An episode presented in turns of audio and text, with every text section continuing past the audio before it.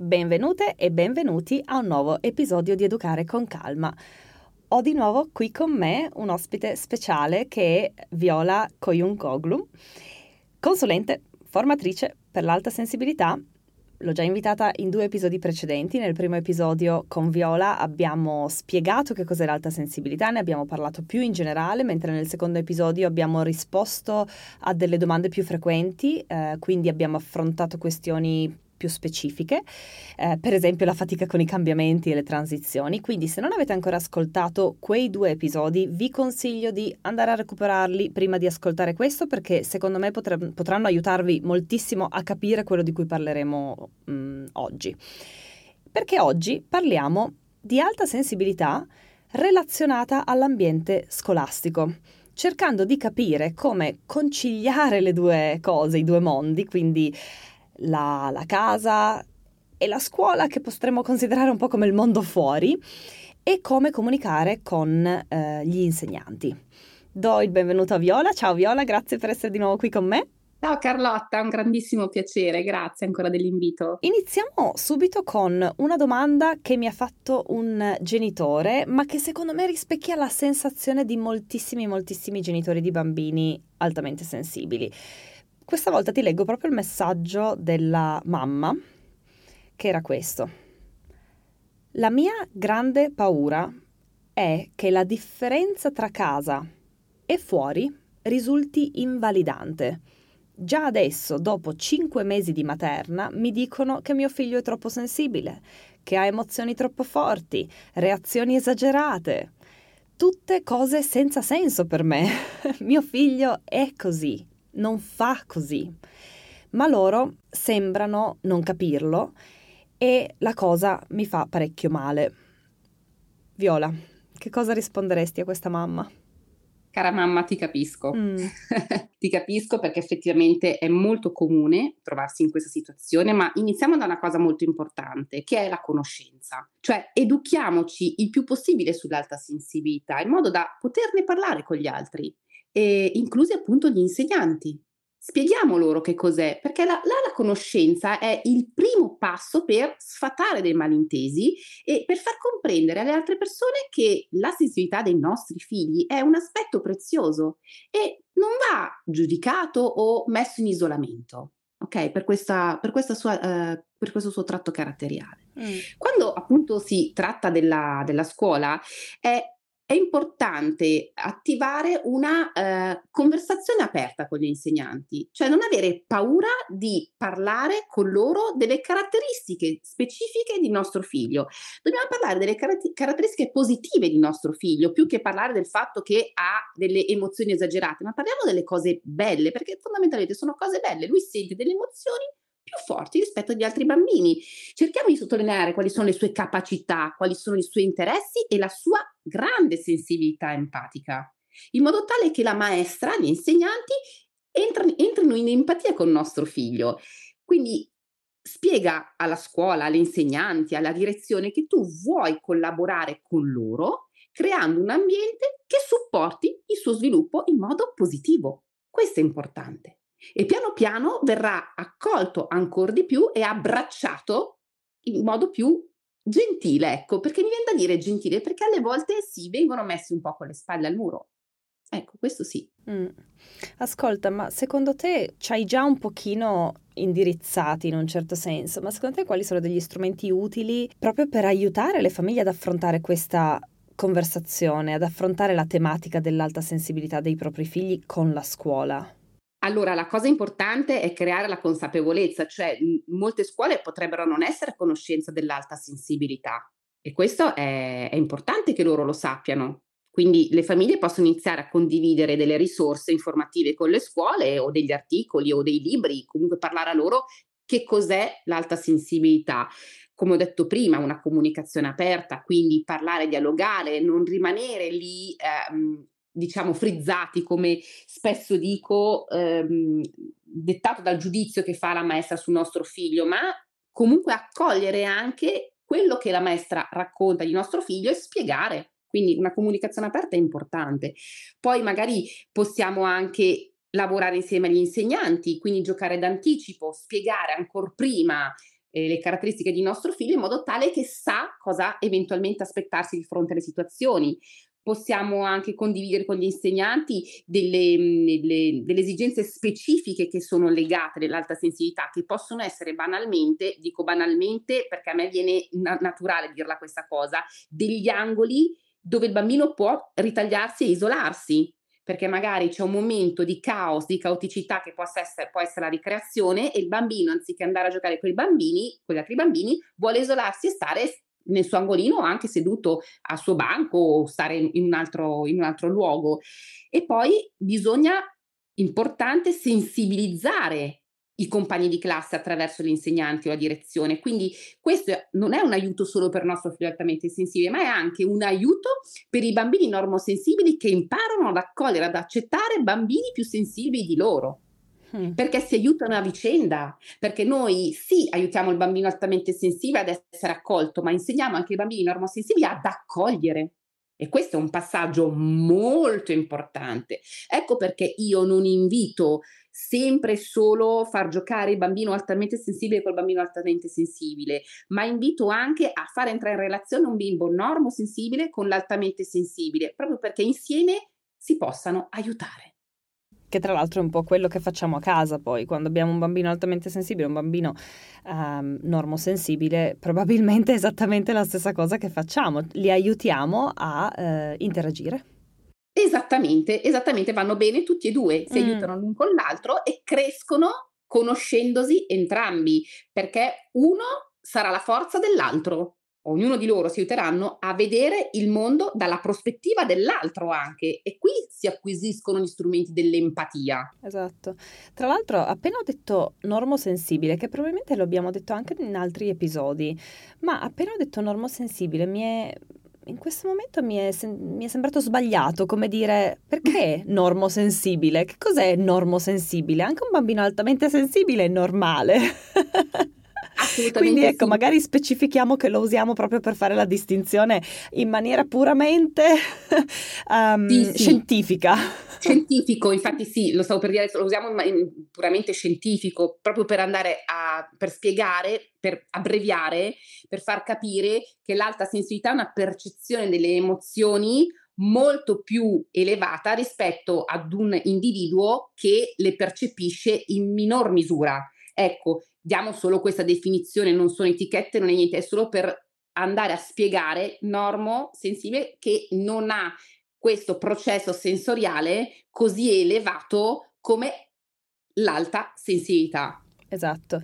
Ehm, scusami, io ti ho interrotto, Viola, magari invece volevi continuare con, della, con altri strumenti o avevi, avevi concluso? Questi sono diciamo quelli fondamentali. Ecco, mhmm, per me il dialogo aperto, spiegare bene che cos'è l'alta sensibilità, appunto portare documentazione che possono essere certo. anche libri, risorse, aiuta e raccontare di proprio figlio come è eh, in casa e spiegare agli insegnanti appunto che la cosa migliore da fare è non insistere con i bambini altamente sensibili, mm. non dare troppi incarichi, troppi compiti, ma soprattutto non fare troppe domande, perché lì il bambino si frizza.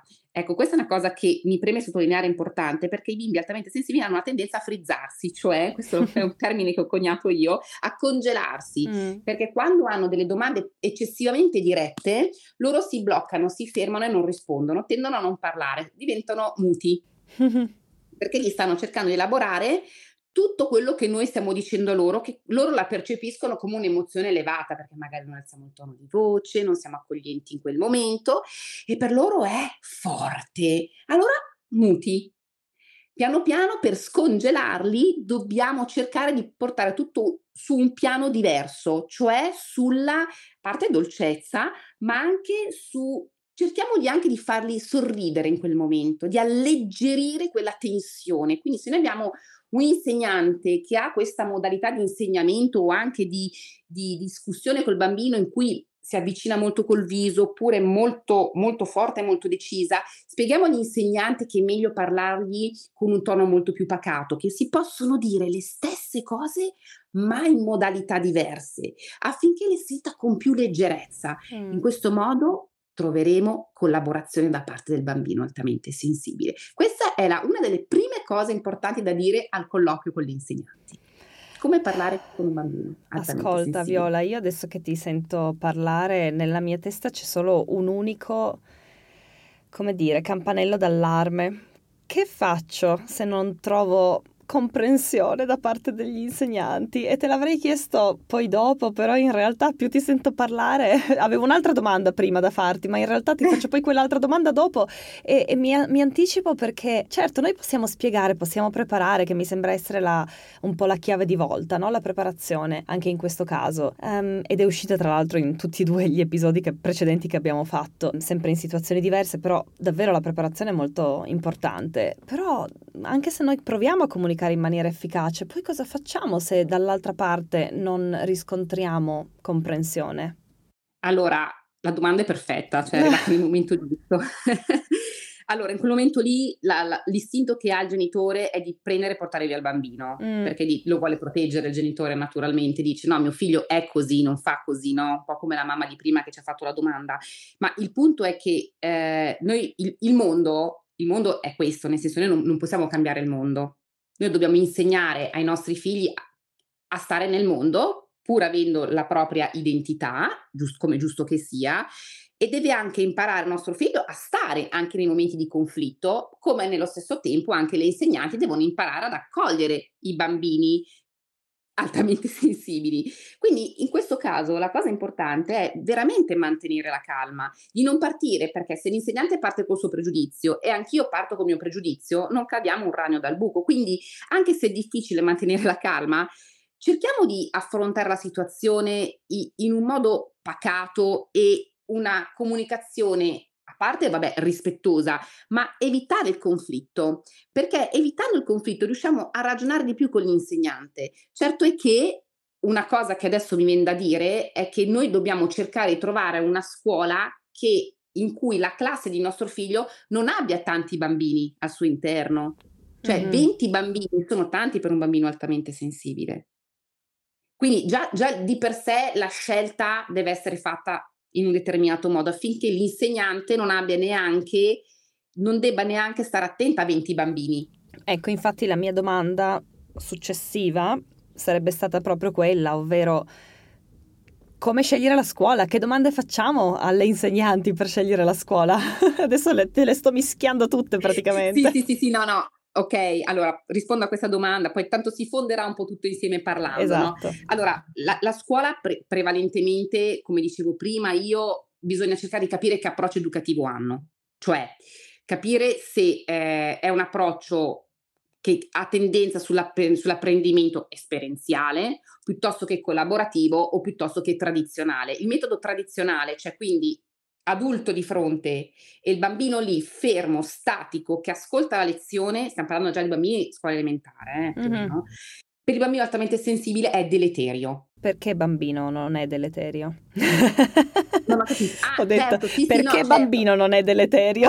Ma era, era, una, era, provocatorio, era provocatorio. Era provocatorio, certo, certo, certo. Io parlo sempre per quanto è violenta, passatemi il termine, anche se non è proprio corretta, li, le, la modalità proprio di insegnamento, quindi questo insegnamento frontale, il bambino come prima, se noi gli parliamo in faccia e lo guardiamo dritto negli occhi e gli parliamo con irruenza, per lui, lui la subisce come violenza, ecco perché poi c'è il mutismo, si frizza, si congela. Se io di fronte sono l'insegnante e insegno al bambino, gli faccio anche un'interrogazione, si deve alzare in piedi di fronte a me, difficilmente parlerà quel bambino perché si sentirà osservato, percepirà le smorfie dei suoi compagni, magari il disappunto dell'insegnante, la paura di sbagliare, si sentirà magari giudicato, quindi lui avrà un riflettore addosso, cosa che non vorrà avere quindi è molto meglio un'educazione più esperienziale, fatto di esperienze, di, di complicità, di scambio, dove può attivare anche la sua parte più artistica al bambino. Ecco, questo certo è un po' più difficile trovare una scuola con un approccio così. Quindi se è tradizionale, allora cerchiamo di trovare una scuola che non abbia tanti alunni per classe, dove non siano più di 15, affinché nostro figlio non viva in questi gruppi giganteschi. Poi, quali strategie la scuola adotta per supportare il benessere emotivo dei bambini? Ci sono dei programmi di gestione della, dello stress o dell'educazione emotiva? Hmm, questa è un'ottima domanda, certo. Questa è una domanda che si possono fare alle scuole. E poi come, cam- come gestiscono i cambiamenti delle routine o delle abitudini? Cioè c'è uno spazio per la flessibilità dei bambini che possono essere più sensibili se necessario, che può essere anche il nido e la materna. Quando magari cambia la routine lì, come accolgono il bambino altamente sensibile? E poi che pratiche di comunicazione hanno gli insegnanti con i genitori? Cioè è possibile instaurare un dialogo aperto e costante tra genitore e insegnante? Perché il genitore avrà un sacco di domande da fare e vorrà avere risposte. Adesso funzionano, vanno, vanno avanti con le applicazioni e mandano i messaggini, ma n- non è sufficiente alle volte. Anche qui capire come creano la relazione tra scuola e, e genitore. E poi ci sono i programmi di attività extrascolastici. Lo fanno.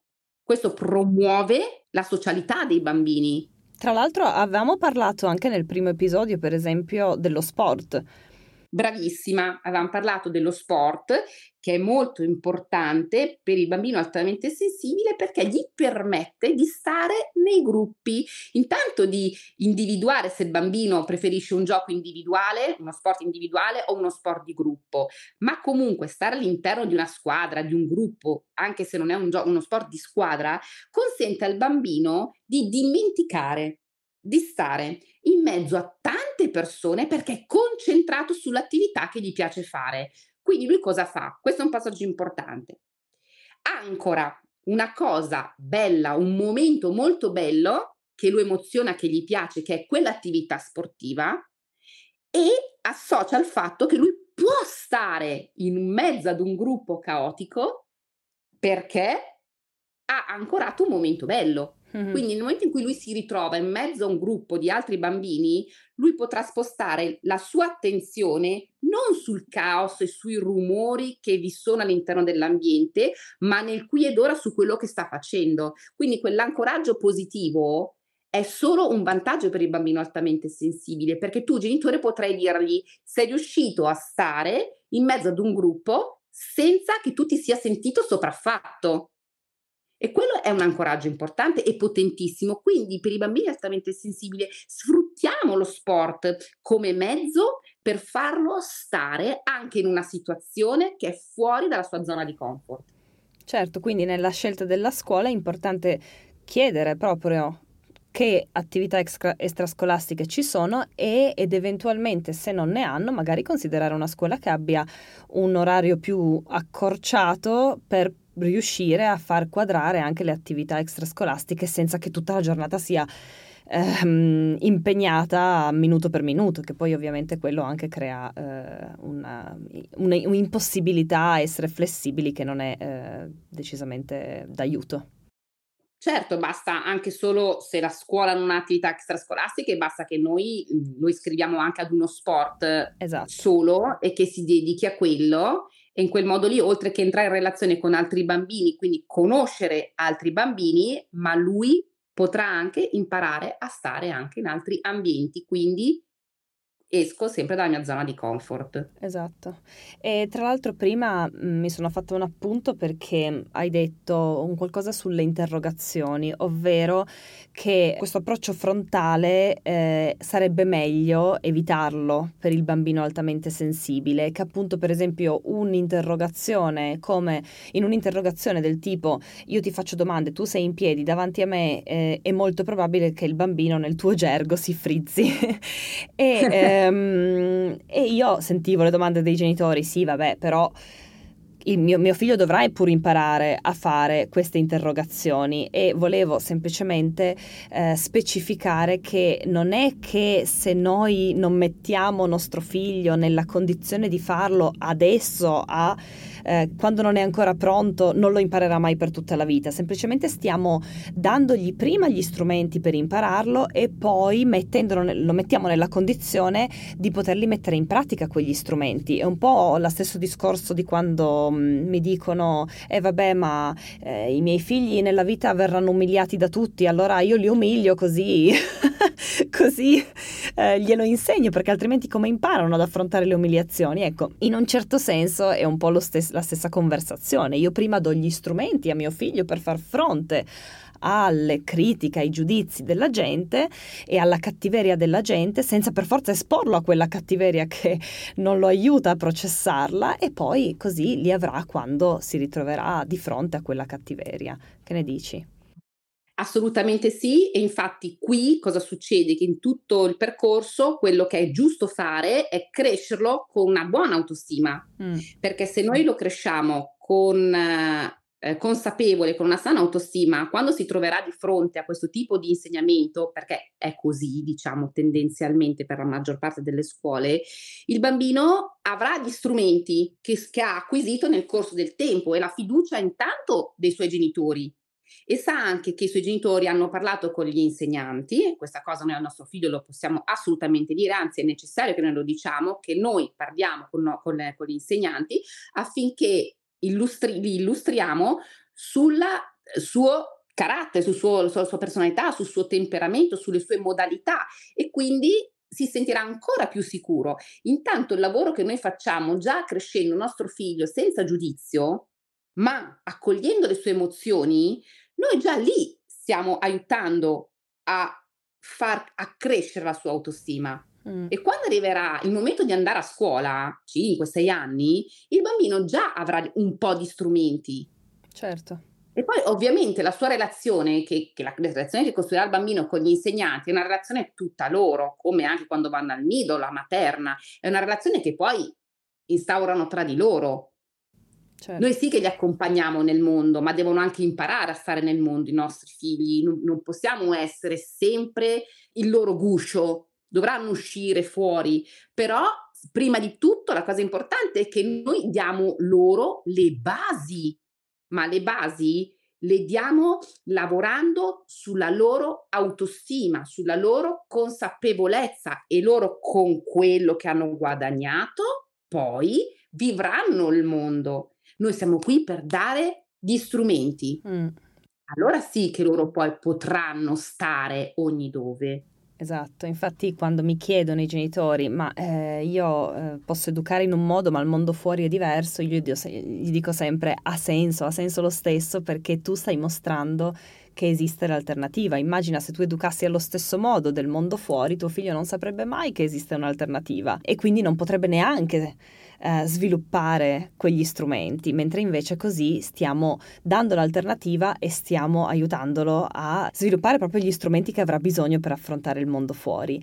E, ehm, senti, un'ultima domanda che in realtà mi è venuta mentre parlavi e mi allaccio a quello che mi dicevi prima del che cosa faccio quando un insegnante non si dimostra flessibile in un certo senso oppure non riscontro comprensione da parte di questa insegnante, se mi rendo conto che sono in questo tipo di ambiente, che mio figlio è in questo tipo di ambiente e non ho altra scelta intorno a me, eh, perché la scuola è quella che è ed è l'unica nel raggio di, um, di chilometri che sono disposta a fare tutti i giorni, che faccio?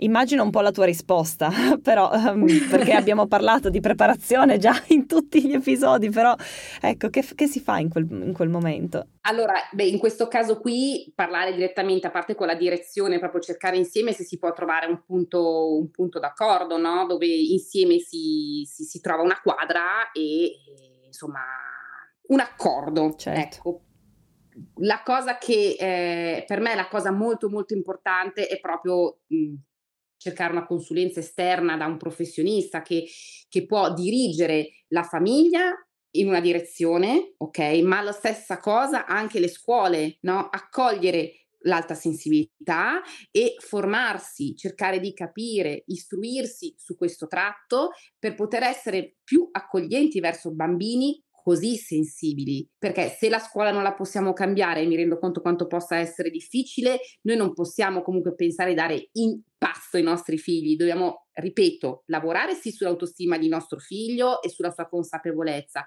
però dall'altra parte, visto che sono bimbi comunque piccolini, ci deve essere anche un'apertura, quell'abbraccio no, grande grande che sappia accogliere con rispetto e amore i nostri figli. Quindi se le insegnanti non sono pronte a fare questo, parlare con la dirigenza e spiegare che poi comunque esistono professionisti che possono aiutarli a conoscere più da vicino l'alta sensibilità. Certo, che è un po' probabilmente quello che faremmo o che mi auguro che una scuola faccia con eh, bambini che hanno dei bisogni diversi da altri e spero quindi che insomma anche questo possa essere preso in considerazione anche se effettivamente mh, si conosce poco, spero che si conosca sempre di più, eh, però ecco spero che veramente possa essere considerato con accoglienza, ecco, perché alla fine credo che, credo che, si possa sempre trovare un po' un accordo tra eh, quello che è il genitore e quello che è l'insegnante se c'è una sorta di,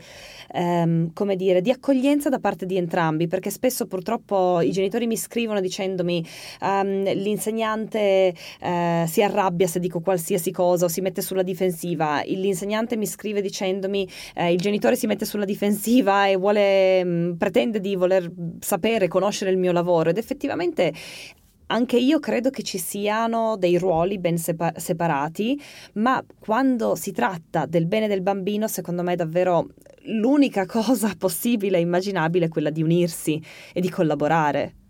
Sì, la coalizione, no? È importante quello, coalizzarsi, ma guarda, di fatti le, le formazioni che faccio nelle scuole, alcune di esse mh, arrivano su richiesta del genitore, cioè il genitore arriva da me per uh, risolvere una situazione e poi propongo di parlarne con la scuola e la scuola poi è capitato che mi, mi ha contattata per fare formazione affinché loro possano acquisire poi gli strumenti per stare con i bambini altamente sensibili, perché noi non lo sappiamo, non si conosce ancora bene l'alta sensibilità, ma ce ne sono di bambini altamente sensibili, mm. ce ne sono, e così si impara anche ad identificarli. Esatto. Esatto. E questo è un, è un passaggio molto importante. Mm. Tra l'altro, ascolta, io penso che veramente abbiamo toccato tutti i, i, punti principali, ci sarebbe probabilmente da parlare per altre 5 ore, credo, di eh, podcast, però credo che mh, mm, abbiamo toccato i punti principali. Io in realtà, ad, adesso che hai detto questa cosa, mi sono eh, appena resa conto che nei precedenti episodi non ti ho neanche chiesto dove ti trovano i genitori, perché questo è il tuo lavoro, tu fai consulenze. Ovviamente l'abbiamo messo nelle note dell'episodio, ehm, però eh, se vuoi proprio dirci prima di salutarci, dove ti troviamo, eh, che tipo di percorsi fai con i genitori ehm, e soprattutto come puoi aiutare le famiglie con bambini altamente sensibili, ehm, credo che sia un, uh, un bellissimo servizio sia per le famiglie e oggi abbiamo imparato che può esserlo anche per le scuole.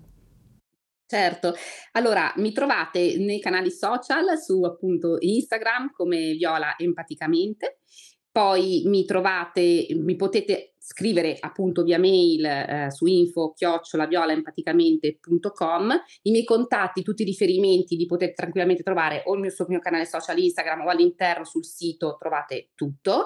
E poi il sito è? violaempaticamente.com violaempaticamente.com esattamente e faccio formazione nelle scuole private e faccio consulenze con i genitori per i bambini, quindi lavoro con il genitore per il figlio.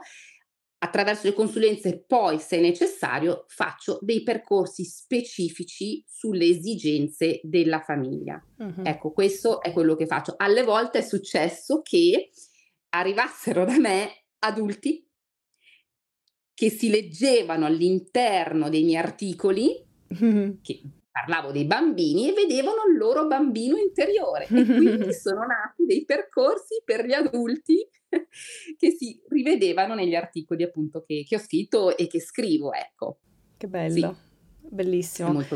Viola, ti ringrazio che dire, basta. Mm, so, ci saranno sicuramente altre occasioni se ci vengono in mente, se riceviamo domande. Eh, se avete domande, per piacere andate su www.latela.com, cercate nel podcast questo episodio o i, pre- i due precedenti con Viola, lasciateci le domande nei commenti, scriveteci un'email e fateci le vostre domande e ehm, possiamo appunto creare altri episodi. Io sono molto... Mi piace molto l'idea di mh, offrire informazione sull'alta sensibilità perché credo che si conosca poco e credo che sia eh, veramente un... Um, un mondo, un mondo che almeno a me ha aiutato tantissimo, come dicevo nei precedenti episodi, ha aiutato tantissimo a scoprire eh, mio figlio Oliver, a scoprire parti di me anche eh, che non conoscevo. E mm, come ho detto all'inizio proprio ad amare meglio mio figlio, ad amarlo più su misura. E questo, questo è stato molto bello per me. Quindi Viola, ti ringrazio. Eh, per la tua pazienza nell'aver aspettato tutti questi mesi prima di riuscire a registrare gli episodi e eh, soprattutto anche per il tempo che ci hai dedicato. Mi ringrazio io te dal profondo del mio cuore. Grazie Carlotta. Grazie Viola, alla prossima. Alla prossima, un abbraccio. Un abbraccio, ciao. Ciao. E basta. Per ora con Viola non abbiamo altri episodi uh, pianificati, però come vi ho detto prima, se uh, avete domande scrivetecele e possiamo uh, ritrovarci con probabilmente tra altri dieci mesi, che è più o meno il tempo che ci abbiamo messo a registrare questi episodi, però um, siamo aperte, siamo disponibili. Quindi ecco, Solo questo, ringrazio ancora una volta Viola. E come ho fatto già nel primo episodio e anche nel secondo episodio, lo ripeto ancora una volta, credo che sia importante, per piacere non generalizzate, ehm, non diagnosticate per forza, non, volete, non vogliate per forza ritrovare voi stessi o i vostri figli nell'alta sensibilità, eh, soprattutto non utilizzatela come una scatola me- dove metterci, mettercivi dentro, mettervici dentro ecco così che si dice in italiano, o metterci dentro i vostri figli, ehm, ma semplicemente usatelo come un tassello del puzzle, un tassello in più del puzzle, del puzzle che è la genitorialità e la scoperta di noi e dei vostri figli, eh, proprio per cercare di essere più mm, accoglienti nella vostra comunicazione, nella vostra interazione con i vostri figli, ma anche nel dialogo interiore con voi stessi. E ehm, questo è tutto. Anzi no, no, no, no, no, prima di chiudere vi dico anche che da quando abbiamo registrato questo episodio a quando lo abbiamo pubblicato, cioè adesso, Viola è entrata a far parte del nostro team 1-1 sulla tela a grandissima richiesta vostra. Se non conoscete 1-1, è un servizio che abbiamo creato per le famiglie e che abbiamo scelto di mantenere più accessibile di una videoconsulenza per poter offrire ai genitori l'aiuto di cui hanno bisogno per sbloccare una determinata situazione. Il genitore ci manda un messaggio guidato da noi, quindi rispondendo a delle domande che ci aiutano ad aiutarlo e noi rispondiamo con un messaggio di testo e un vocale e anche inviando link a varie risorse per continuare il lavoro. Dopo un piccolo periodo di attesa in cui il genitore fa il lavoro, ci ritroviamo sempre via messaggio e facciamo un follow up per vedere com'è andata, come se si è sbloccata la situazione. Questo è un servizio che ho voluto fortemente sulla tela perché ehm, nei miei anni di lavoro con i genitori e mm, soprattutto all'interno del corso con la chat che esisteva all'interno di Educare a lungo termine mi sono proprio resa conto come a volte non serva un percorso, non serva una videochiamata, ma a volte serve proprio solo scrivere, mettere nero su bianco i propri pensieri, le proprie difficoltà e ricevere un aiuto concreto, ricevere una parola di sostegno sostegno, una parola di supporto e questo spesso e volentieri basta proprio a sbloccare una situazione perché mh, mm, capita che a volte noi gli strumenti li abbiamo già dentro di noi ma non sappiamo semplicemente eh, come metterli in pratica o magari non riusciamo ad accederci in un momento determinato della nostra vita in cui stiamo facendo più fatica. Al momento i nostri aiutanti, come piace chiamarli a me, i nostri aiutanti uno a uno sono Elisa Pella e Sara Ghirelli per l'educazione a lungo termine, la disciplina dolce, l'educazione gentile, e rispettosa, Sara anche come supporto per il metodo Montessori.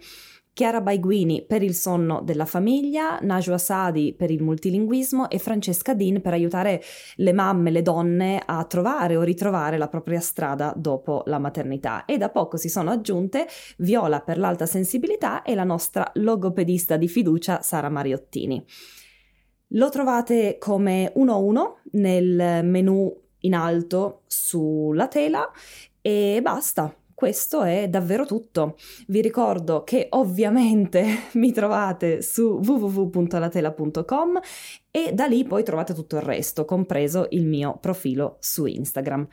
Buona serata, buona giornata o buonanotte, a seconda di dove siete nel mondo.